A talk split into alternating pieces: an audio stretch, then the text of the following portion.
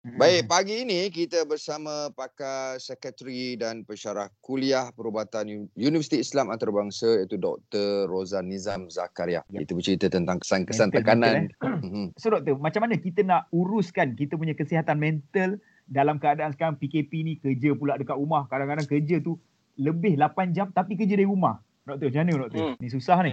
Dalam mana-mana keadaan pun bila kita stres, bila kita tengok apa beza orang yang akhirnya keluar daripada keadaan tu dan keadaan yang okey, boleh survive dengan tak survive, dia punya key perbezaan dia biasanya satu adalah adaptability. Adaptability ni maksudnya kemampuan kita untuk adjust lah. Dan maksudnya kadang-kadang kita kena, ada certain thing dalam kehidupan ni kita kena ubah. Dan kalau kita maintain dengan rutin yang sama, uh, cabaran yang berbeza, kita takkan boleh cope. Dan contohnya hmm. kalau sebelum ni macam tadi Mawi cerita tentang artis. Ha, itu itu satu bentuk pekerjaan. Ada juga pekerjaan-pekerjaan lain yang terjejas.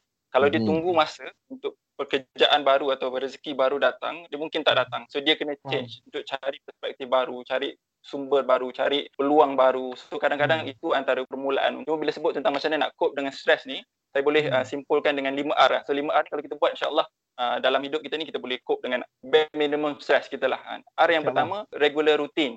Uh, regular routine ni maksudnya walaupun hidup kita sekarang ni dah tak rutin macam biasa tapi kita punya daily kehidupan tu kena structured kan? Maksudnya dari segi tidur kita makan kita exercise kita benda tu kena jaga. Sebab bila bila hak badan kita ni tak terjaga ha, dia akan affect kita punya emosi kan? Contohnya malam hmm. dah tahu tak kerja kita bantai tengok tengok movie sampai pukul 2 3 pagi lepas hmm. tidur tengah hari. Memang dia akan jam lah kita punya kita punya kita punya brain tu akan jam So hmm. regular routine kena jaga. Macam kita orang Islam ni alhamdulillah kita ada structure kita kan. Uh, yang kedua relax. And so stress hmm. macam mana pun kita kena ada outlet untuk kita lepaskan kita punya tekanan tu. Tak kisahlah melukis ke, menyanyi ke, main game ke, whatever it is, kita kena ada cara untuk kita relax. Yang ketiga, reconnect socially. Eh, maknanya uh, cari support member-member, kawan, family, mak ayah and every now and then kena kena contact, kena berhubung untuk kita dapatkan sokongan sosial. Yang keempat, reframe kita punya mind. Reframe kita punya mind maksudnya uh, ubah cara kita melihat sesuatu. Contohnya saya ada pesakit dekat dekat dekat ward eh bila dia duduk sampai kena sebulan uh, hmm. sampai 40 hari duduk dalam ward. So kalau dia nampak benda tu sebagai um, sebagai uh, masalah, memang dia akan hmm. tertekan. Tapi ada setengah tu dia melihat benda ni sebagai ujian Allah. Ada setengah-setengah tu dia lihat sebagai ni, ni peluang dia untuk relax. So bila kita hmm. reframe mind kita, insyaallah emosi kita lebih lebih positif. Yang akhir sekali, course, respite spiritually.